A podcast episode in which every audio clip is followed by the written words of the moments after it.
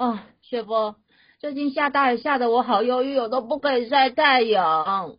晒太阳？为什么要晒太阳？你不知道吗？哎，晒太阳可以预防新冠肺炎呢。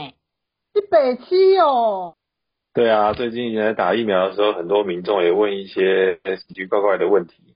嗯，那我们这一集就来谈一谈关于新冠肺炎的一些迷思好了。好哟。好。们爱公维也爱公卫，不管是健康、疾病、气候、环境、饮食、职业，都在公卫里。到丁来公维，让大家知道公共卫生，让我们一起来公维更健康。哎，雪佛，你干嘛骂我白痴啊？你不知道大家都在传，尤其是赖在传说晒太阳可以增加抵抗力，提高免疫力。就可以，还还有什么产产生维生素 D，就可以预防抵抗那个新冠肺炎呢？你认真？你从哪来啊？哪哪听来的？道听途说？哎，赖上面一直传呢，好多好多好多种那种抗新冠肺炎的方法耶。是长辈图吗？没有啊，怎么长辈图？长辈图是你要用的好不好？嘿，什么什么？哎，那我们还是来问问医生们，到底。这些迷思到底是怎么回事？首先就来谈谈这个晒太阳这件事情，不知道两位医师怎么看这件事情？嗯，其实这个看起来应该是没有什么效果的，就是很多，因为 很多民众都觉得说，好像就是天气，你之前是觉得说气温热的时候病毒就会死掉嘛。所以好像大家都期待夏天，但是经过去年夏天，发现全世界好像的疫情还是不减反增，而且很热的地方，像在热到的地方，像印度的疫情是更加严重，所以好像温度并不会杀死这个病毒。那太阳是不是会呢？其实过去的研究分析发现，好像阳光也没办法直接去把病毒给杀死。那当然，如果晒很久的话，可能可以，但是没有人做过这样的一个研究。所以这个不是一个可靠的一个做法，那比较可靠的做法还是要用现在的一些方式，像是酒精啊，七十五 percent 的酒精消毒啊，勤洗手、戴口罩才是预防的一些方式。那不过就是有一些呃另外一个方面，就是有人提出紫外线是不是可以杀死这个病毒？那其实紫外线日光里面有三种嘛，是 UVA、UVB 跟 UVC 啊。那就是根据一些研究呢，UVC 呢其实是可以啊杀，就是去消除一些呃病毒。所以这个也是我们常常在医院里面用一些紫消灯，是用这个 UVC。那只是 UVC 是不可以照到人体的，因为人体如果暴露在 UVC 下面，可能就会产生一些晒伤啊，或者是一些被啊烫伤的一些风险。那所以说，目前的话呢，可能还是不建议这是一个主流的做法，可能还是要以我们正规的做法，就是勤洗手、戴口罩、用酒精消毒、漂白水等等等来做。哎，真的哦，害我前阵子晒太阳晒到我白皙的皮肤都变黑了。哎，雪峰，雪峰，你有没有听到其他有关于那个预防新冠肺炎的一些迷思啊？有啊，比如说就有呃有人问说。新冠肺炎，我只要那个把口水吞到胃里，然后呢，胃里面就会有胃酸，胃酸呢就可以有杀菌的作用，这样子就可以有益于预防新冠肺炎。哎，我也有听说这个哎，而且我听的不是口水，是喝水这样子。啊，对，喝水，对。他说可以喝水把病毒冲到胃里面，这样对不对？对呀，就意思就是说，我们只要喝大量的水，把把那个病毒呢，就是到我们的胃里，胃酸就可以把它算算消灭吗？歼灭吗？歼灭敌军这样子。对，歼灭敌军。关于这件事情，那个不知道我们医生们怎么看呢？主任，主任怎么看？这个这句话里面有一些对，有一些不对啦。第一个当然就是说，喝水的确是有可能把一些粘附在我们的口腔啊或者食道里面的东西吞到我们的肚子里、肚对胃里面去。那胃里面当然也是有一些胃酸啦。可是你要说可以直接从喝水就把全部所有的病毒都喝到胃里面去，这其实是一个呃很很值得去讨讨论的事情，因为其实其实这个病毒不会只会在我们的口腔里面，它也可能在我们的呼吸道的黏膜，比如说鼻腔啦，哈，那还有说比如说眼睛的黏膜，其实也有可能会有粘附到。那这些黏膜如果粘附到病毒，病毒就有可能会借机跑到我们的身体里面，当然是有可能造成我们身体的这个病毒感染一些症状会发生啊。那第二个就是说，我们的胃其实不是。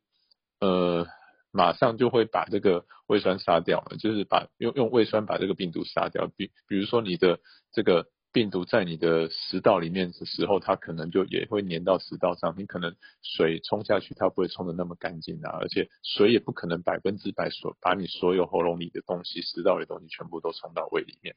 我觉得这个其实也是不太可能的。哦，哎，那我可不可以问一下，就是像人家不是说？你被那个病毒感染，呃，被那个新冠病毒感染，就一定会得到肺炎，所以可以去打那个那个疫苗叫什么？雪峰？肺炎链球菌嘛？链球菌啊，对对对对对，人家有这样讲哎。嗯，就是说任何的病毒感染，其实它都是会造成我们的呼吸道黏膜的屏障的一些受损。那这个屏障受损之后，就有可能让一些细菌哦会借这个机会哦跑到我们的。呃，身体里面来，比如说这样，像是我们在一些呃感冒的时候，那可能我们的黏膜就会开始变得比较肿胀呀、发炎啊，那当然就会有一些呃缝隙就会跑出来。那这缝隙跑出来，原本存在在我们的这些上皮组织啊或黏膜的这些呃细菌，它有可能就会趁这个机会跑跑进去，就会导导致发炎。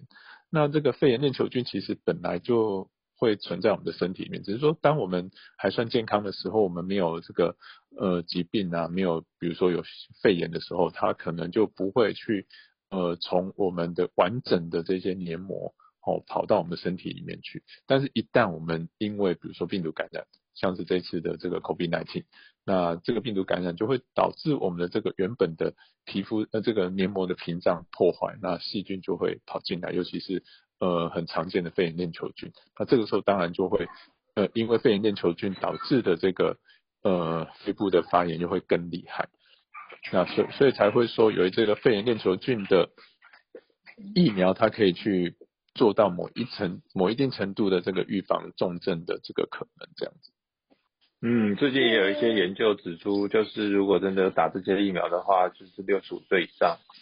的人可以降低感染啊这个 COVID-19 之后重症死亡的风险，它的出院率跟死亡率都走一半的六到七成，所以就像徐主任讲的，那如果现在一些老年人啊，他还还没有办法打到这个 COVID-19 的疫苗，那就可以先去注射这个肺炎链球菌的这个疫苗。像之前不是常常很多那个。流感重症嘛，其实有时候感冒并发一些严重的肺炎，它其实也都是因为某一些严重的细菌感染导致败血症，然后死亡的案例。所以其实呃，其实有有一些，比如说年纪到了，或者说小朋友他比较小的年纪，都有一些公费的肺炎链球菌的疫苗可以试打这样子。其实大家想说去打这个肺炎链球菌疫苗，其实还是有它的的目的的。其实应该说是是一个。正向的的事情，这样。你们两位资深行销媒体人有打吗？没有。肺炎链球菌吗？不是老人家才打的吗？我们这么年轻才二十多岁，也拜托。开玩笑。其实他的榜单呢，就是只要是成年人都是可以试打的，所以也可以可以考虑，就是去找徐主任来试打。嗯，徐主任最近应该没有时间理我们，我觉得。呃，应该是说卫生所，我们其实并没有在提供自费疫苗的服务啦，我们都是以公费疫苗为主啦，所以可能还是要到台中找一下朱主任这样子。可以可以可以，那就来找我好了。对啊，不过是要提醒一下啦，就是说。那因为其实我们在这一次打那个新冠肺炎的疫苗，它就有提呃有一个警示，就是说希望在呃比如说一个月之内不要施打任何其他的疫苗啦，因为呃一些疫苗安全性的这个资料还没有完整的建立，那所以在呃不同疫苗之间的交互作用目前还没有很明确的情况底下，会建议说，哎，在至少一个月之内不要施打任何的疫苗，这样子一个月前后这样。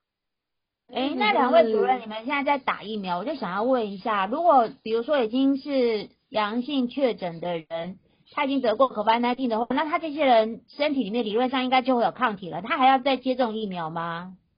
嗯，这个目前的研究并没有很多，那就请徐主任讲一下。其实应该是说，假设目前我们只感染了某一型的呃 COVID-19 的疫苗呃病毒，因为我们现在知道说 COVID-19 它已经有一些突变株嘛。那假设我们感染的这个某一个突变株，它呃让我们身体产生对这个突变株的抗体，那这个疫苗如果大部分是针对其他的病毒株的这个呃抗体的生成的话，那可能它还是会有。呃，保护我们不要去感染到其他病毒株的一个效果，像我们每年的呃流感疫苗，其实我们都现在已经开始达到四价了嘛。那就是说，其实病毒它有很多的变形，或是很多的突变。那我们打了疫苗，它其实呃可能就是今年我是预预防这四株的病毒。那但是其实在疫苗的保护力，它其实也会有某一个程度的呃对于其他病毒株的保护力啦。所以其实。呃，如果未来有比较多的研究告诉我们说这样打起来是安全的话，其实应该呃感染过的人在未来应该这些资料比较明确的时候，其实应该还是可以试打的。嗯，朱主任有要补充的吗？呃，没有诶，确实就是像徐主任讲的，然后你感染过的话，身体会产生抗体，但是其实目前的研究。看起来，就算就算这些人再去试打疫苗，也不会有什么特别有害的一些问题，所以这些人还是可以去打疫苗。嗯，我然后我有个问题，哎，就是大家都知道嘛，我们每次去看诊的时候，大家不是都会填说，呃，我对药物有没有过敏啊？或者是说有些人就是有过敏性鼻炎，然后他们就会觉得说，那我是不是不能打疫苗？因为我对药物过敏，或者是鼻子鼻子过敏啊之类的。这是一个很常被问的问题，就是因为现在主要打的是 A Z 的疫苗嘛，其实不同的疫苗对它的就是一些禁忌症或是过敏的呃反应会不太一样。那第一个就是过敏性鼻炎，可是可以打，可不可以打这疫苗呢？答案一定是 O K 的，就是如果是对花粉啊或尘螨啊过敏啊，你这个打疫苗是绝对没有问题。那到底哪些人不能打疫苗呢？大概就是说，如果你之前会对其他的疫苗。有过敏的话，哈，因为疫苗里面他们都会用一些表面的活性剂啊、乳化剂啊、湿润剂的一些呃物质在里面，所以你之前如果打流感疫苗或者打肺炎疫苗，或是打一些其他的疫苗有过敏的话，那可能要跟医师咨询过再来打这个 COVID-19 的疫苗。那或者是说你对一些药物啊会过敏，比方说一些呃免疫抑制剂啊。或者是一些抗癌的药物有过敏的话，它可能里面的成分会跟这个 A Z 疫苗里面有相同，所以这些人可能也不太适合打疫苗。所以最主要还是会询问你有之前打疫苗或是吃药有没有过敏。如果是这个部分都没有的话呢，啊，其实打这个 A Z 疫苗是非常安全的，过敏的机会是非常非常小的。不过还是会要建议，就是打完疫苗之后要留在现场三十分钟，观察确定有没有什么急性的问题之后再离开。嗯，对啊，其实主要还是要看说到底是对什么样子的东西过敏啦。那比如说，假设你之前打这个流感疫苗都没有什么过敏的状况的话，其实目前好像打这个 A E，呃，目前听到的一些重呃很严重的过敏反应其实是呃不常见的啦。那因为这次是新的疫苗，那它呃可能我们就会。希望在施打完都会有一个三十分钟的观察期，然后没有问题才离开。因为其实最严重的这个呃过敏反应，我们就叫做那个，诶诶那个叫什么？过敏性休克。对对对对，好，那个就会造成那个呼吸困难，然后整个人直接这样倒在倒在地上这样子。所以所以有这种状况其实是最严重的了。那其实我不知道大家有没有印象，以前我们在打流感疫苗的时候都会问你说，哎，你对鸡蛋有没有过敏啊？其实这个也是一个很。呃，需要去做一个厘清的，然后，因为以前有一些呃流感的疫苗，它其实是用鸡胚胎去培养这个呃病毒，然后把这个病毒某一个片段再打到我们的身体里面去，所以有些人就会就担心说，哎，我吃鸡蛋会过敏，那我是不是不能打流感疫苗？那这是其实是一样的意思，因为你从鸡胚胎培养出来的东西，其实。呃，你只是把它里面的培养出来的病毒拿来去做一些萃取跟处理，那其实里面并没有一些呃鸡蛋的任何成分在里面的。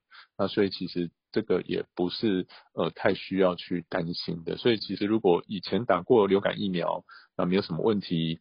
那就算你有对很多的药物啦、尘螨啊、食物啊过敏的话，其实应该在这一次注射这个 A D 疫苗的时候，不用太去担心它这样子。嗯，我再补充一下，那就是会一定会有人问到说，他如果之前对之前真的打流感会过敏，或是打肺炎链球菌会过敏，或是打什么那个白喉、白日咳、破伤风疫苗过敏，那怎么办？那是不是就完蛋了？其实也不是，他只是说他不能打。如果是对这些流感啊或肺炎疫苗过敏的话，他不能打 A Z 的疫苗，但是他可以打什么？他是可以打莫德纳的疫苗，因为它里面两个疫苗成分是不一样的。那假设你打了 A Z 的疫苗之后呢，产生过敏反应，那是不是可以打第二剂呢？那其实是可以的，但是要换一个厂牌啊。比方说，如果你打 A Z 疫苗真的有产生过敏反应，你第二剂就打莫德纳，或者你打第一剂莫德纳而过敏反应，第二剂就换 A Z。那最常被问到就是会对止痛药过敏，可不可以打 A Z 疫苗？其实刚刚就讲说，就是有一些药物，但止痛药是没有在这个里面，所以你对止痛药过敏，一般的止痛药、消炎药过敏，其实都还是可以打这个疫苗的。嗯，那只是说你。对，如果有一些非类固醇消炎止痛药过敏的话，你在这次打完疫苗，大家都会传言说，哎，有一些不舒服。那其实我就会建议说，那我们就去吃一般的普拉疼就可以了，真的不用去吃到那种很重的消炎止痛药，特别是你对那些药物有过敏的时候。那两位医生，我要很严肃的问你们一个问题。是，请问一下，不管是 A Z 疫苗、莫德纳或者是 J J 这些疫苗，有用芋头所做成的吗？因为我对芋头过敏。什么？什么问题？你们这些人怎么这样子啊？什么问题？太鸟的！哎，因为你们说用鸡蛋的的啊，我在想说我对芋头过敏啊，哎，很严重哎，我会肿得跟猪头一样哎。嗯，那只要你要对天然食物过敏都都没有关系。哦，好吧。对天然的食物过敏就 OK 啊。如果你是对一些就是人工的食物有过敏的话，比方说有有在很少数，有些人会对冰淇淋啊、好甜点啊、调味乳啊过敏的话，你可能要咨询一下医师，看看那个食物的成分里面是不是有跟这个疫苗里面成分有重叠。不过只要是对天然的食物，像对芋头这种东西就不用担心了，赶快去打吧。好吧，哎，那有没有人问你们说，就是打完疫苗之后，什么头痛、眼睛痛啊？因为之前不是血栓的很可怕吗？那有没有人问你说，打完疫苗后头痛、眼睛痛，会不会是血栓什么这种很可怕的状况出现？嗯，那因为血栓这个事情比较比较讨厌的是说，血栓它如果塞在不同的地方，它就会产生不同的症状，所以不一定是说。发生什么问题，它就一定是血栓。那血栓必须要讲说，比如说它如果是在脚部的深层静脉栓塞，你就会可以看到你的脚可能会肿起来，然后温度会变得比较低。然后说如果塞在是我们叫做叫肺部的肺栓塞，那可能真的会造成一些呼吸困难的一些症状啦。那但是这些目前大概都很少听到这样子。那所以可能还是要去。呃，如果打完疫苗任何的不舒服，可能还是要再呃请医师评估一下，目前是一个什么样子的状况，做一些基本的检查。这样，台湾应该有第一例的血栓的案例了吧？我前几天有看到新闻报道，好像是一个三十多岁的男性，好像后来是到长庚医院做那个哎什么蛋白啊？天哪，我草民，我对这些医医学的蛋白。哦，对对对对对对对，那个吗？好像。对对对对对，好像台湾确实已经有第一例的血栓的案例了，然后好像听说现在已经在申请，要害救济吗？对，要害救济，没错没错。对，因为国外的研究大概就是像是在欧洲的研究，他们大概十万个里面会有一个有血栓嘛，这是以 A G 的。疫苗的研究起来，那其实那是西方人的研究，那东方人不一定会适用这个比例，因为东方人比较不会产生血栓。不过我们还是都是像刚刚徐主任讲的，就是打完疫苗之后一个月观察一下有没有什么严重的问题。那如果只是轻微头痛，或者是头痛慢慢就好了，那应该就没什么状况。那如果是持续的头痛，或者是合并视力模糊啊，呼吸会喘啊，或者是皮肤上有出血点啊。那可能还是要赶快就医去检查看看。嗯，因为其实像这一次除了血栓之外，有另外一个副作用也是在欧洲比较常见的，叫做呃一些凝血功能的异常啦。那所以其实就是就打完血栓产生副作用这些东西，其实它并不是说绝对会发生，但是有任何的不舒服，其实还是建议给医师看一下这样子。像刚讲到那个出血点，其实就是一个出那个凝血功能异常的一个反应。好哟，好哟，好喽，哎，我们题目差不多是这些。然后呢，虽然我们第一集的拉迪赛呢，我们朱医师没有参加我们的拉迪赛，可是呢，我们有听众朋友有问题，应该是这一题应该是问你，因为这是你的专业。他说他想要听听如何用讲话拉近彼此的距离，然后虽然现在要保持社交距离。那朱医师，沟通这件事情是你的专业，所以你要不要来回答一下我们这个听众朋友的这个问题呢？这是我专业吗？哎，你是网红医生哎。好，这是确实有事实，确实就是疫，就是这个疫情的关系，让我们好像人与人之间都变得非常的紧张，然后疏离哦。就是我前两天就是也遇到这样的状况。呃，我住在这个社区里面嘛，那有一天就是回家的时候，刚好就去买了那个麦当劳，就是买了一些食物啊、饮料啊，还买了一个冰旋风这样子。那冰旋风的那个开口是没有盖子的嘛？大家如果有买过冰旋风就会知道。那我就从停车场走到电梯里面，然后心里面想说，希望电梯不要有人进来。结果好死不死到一楼就有人进来了，那就两个邻居这样。那邻居的话，通常就是会建议大家在电梯里面不要打招呼聊天嘛。但邻居就很热情的跟我打招呼，说：“哎嗨嗨，晚安。”这样子，我就很尴尬，不知道到底要不要回应他。然后就是一遮着我的那个冰旋风的那个那个开口，希望他就是不要什么飞沫跑进去。所以确实是是，然后我都不讲话，就到最后面就赶快跑出跑出电梯。就确实是这个疫情的关系会造成的一些沟通的状况。那大家压力都很大啊，特别是我们在医院里面，其实每个医护人员的那个都很紧绷，每天都有新的状况要出现啊，那就开始很多人会抱怨啊，就说啊，为什么会遇什么是我啊？为什么这么这么多的工作啊？那为什么这么麻烦呢？为什么要洗手？为什么戴口罩？为什么不能出门啊？都是很多，就是大家就是开始会有很多的负面的情绪。或者是一些不耐烦的状况，那自然而然你在讲话的时候，可能就会传达出这样负面的情绪。那怎么样透过这样子很简短的沟通，还要拉近彼此的距离呢？我个人的一个 idea 就是说，我们尽量就是虽然说可能沟通没办法很长，但是我们尽量在沟通的时候，就是不要一直抱怨哦，就是老天不公平啊，或者是工作很累啊，或者是就是现在状况很不好。那尽量不要把负面的情绪传给别人，那反而是说，我们可能在很简短的交流里面，我们可以去询问对方说，哎，有没有什么是我可以帮你的，或者有没有什么是我可以协助你的？那在这样子疫情的状态下面，然后看看有没有办法发挥自己的一个优势或者是专长。那就算别人觉得没有事情真的是需要人帮忙，但是你可以讲出这句话，其实对方也会觉得说，哦，你是有心。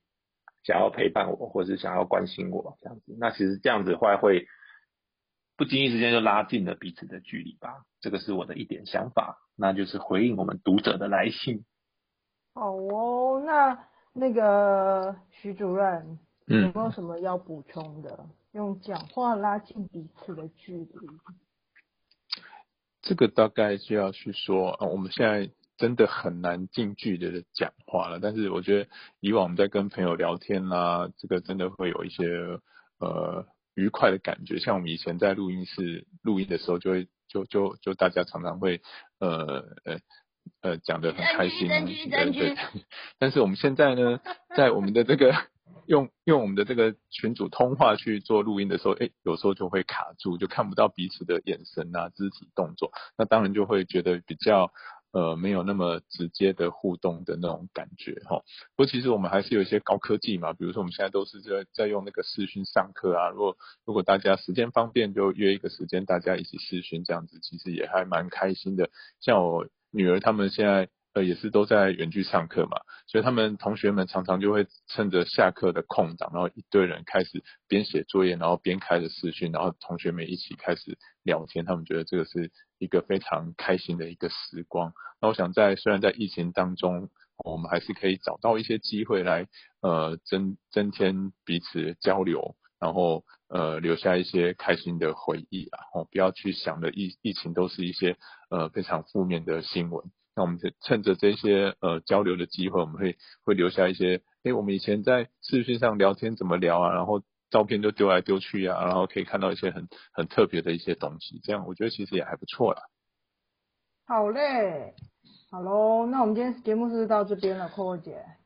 是啊，没错啊，因为其实我们的收听率节节高升，然后越来越多的听众，所以我们会每一天都收到像雪花一样飞来的这些回信的部分呢，还有很多人都有评论给我们，只要我们有时间，我们一定会在节目里面都回答你们的。那也最呃节目最后也是跟大家讲啊，就是拜托大家能够多帮我们按五星、按按按赞、按分享，然后在节目栏里面也有我们的那个粉丝团的讯息，那欢迎大家在我们粉丝团按赞，然后多分享，然后多给我们回应哦。我们今天就先到这边为止喽，就这样子喽，拜拜。谢谢大家，拜拜拜。不要出门哦，拜拜。啊，拜拜。我在家里哦。嗯，真的有雪片般飞来吗？真的吗？我操！刚刚讲雪花，雪花般飞来。其实你要是刚问完怎么勾的话，我就跟你讲说，我的勾挤一挤就有了，会像玛利亚那海沟走势。